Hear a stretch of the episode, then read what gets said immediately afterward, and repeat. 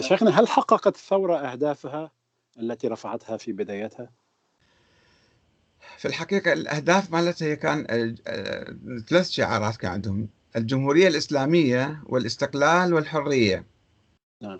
باللهجة الإيرانية جمهورية إسلامية، استقلال آزادي، يعني الحرية في الاستقلال. طبعا الجمهورية أقامت النظام حسب تصورهم يعني، وهذا المتعارف يعني، والاستقلال طبعا نجحت فيه نجاحا كبيرا، انه هي الدولة تقريبا الوحيدة قد تكون في المنطقة اللي عندها هذه الاستقلالية في كل شيء. وايضا مسألة الحريات اعتقد في مشكلة بعد شوية، يعني ليس في تجربة، وفي مثلا تمييز طائفي، لا زال السنة مثلا، هذا ثغرة في الدستور الإيراني. أنه بس هذه ما تدعيه بعض الدول العربية. لا، هو في الدستور مكتوب، الدستور نص على أن يكون رئيس الجمهورية منتمي للمذهب الإمامي الاثنى عشري. طبعا يعني لا يحق للسنة اللي هم تقريبا 30 40% 20%، لا أدري بالضبط، أنه ما لهم حق يشاركوا في رئاسة الجمهورية. وهذا التمييز ينافي الإسلام وينافي الديمقراطية، يعني ما يجوز. أنت لازم المسؤوليات تكون للجميع مفتوحة بدون تحديد. وهذا أيضا كان موضوع الشيخ منتظر، كان يعني متردد في هذه المسألة ويرفض، ولكن تم بضغوط من قبل المرجعيات التقليدية، فرضوا عليه في بناء الدستور، وهو لا معنى له. يعني ماذا يعني أن يكون رئيس الجمهورية مثلا إماميا اثنا عشريا؟ الاثنا عشريين لا يؤمنون بالدولة ولا يجيزون الدولة، يحرمون إقامة الدولة.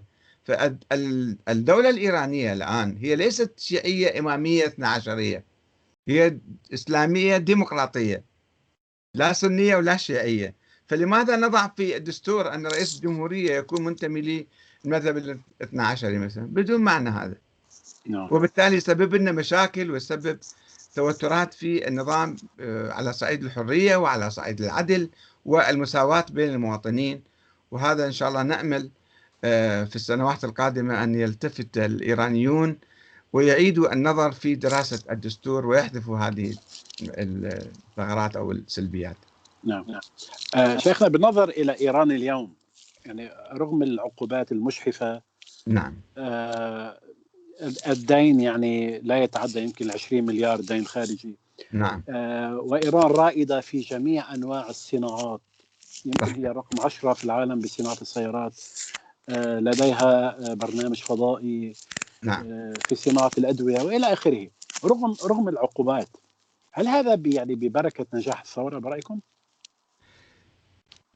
ربما بقرار الاستقلال عن الغرب وعن الشرق، ولكن لا ننسى أن إيران ليست مثلا أبو ظبي أو دبي مثلا. إيران دولة عريقة ولها أجهزة وإمكانيات وقدرات، يعني هو تطور طبيعي للدولة، ولكن القرار يبقى أن تتخذ قرار الاستقلال أم تعتمد على تسلحك مثلا على الدول الكبرى.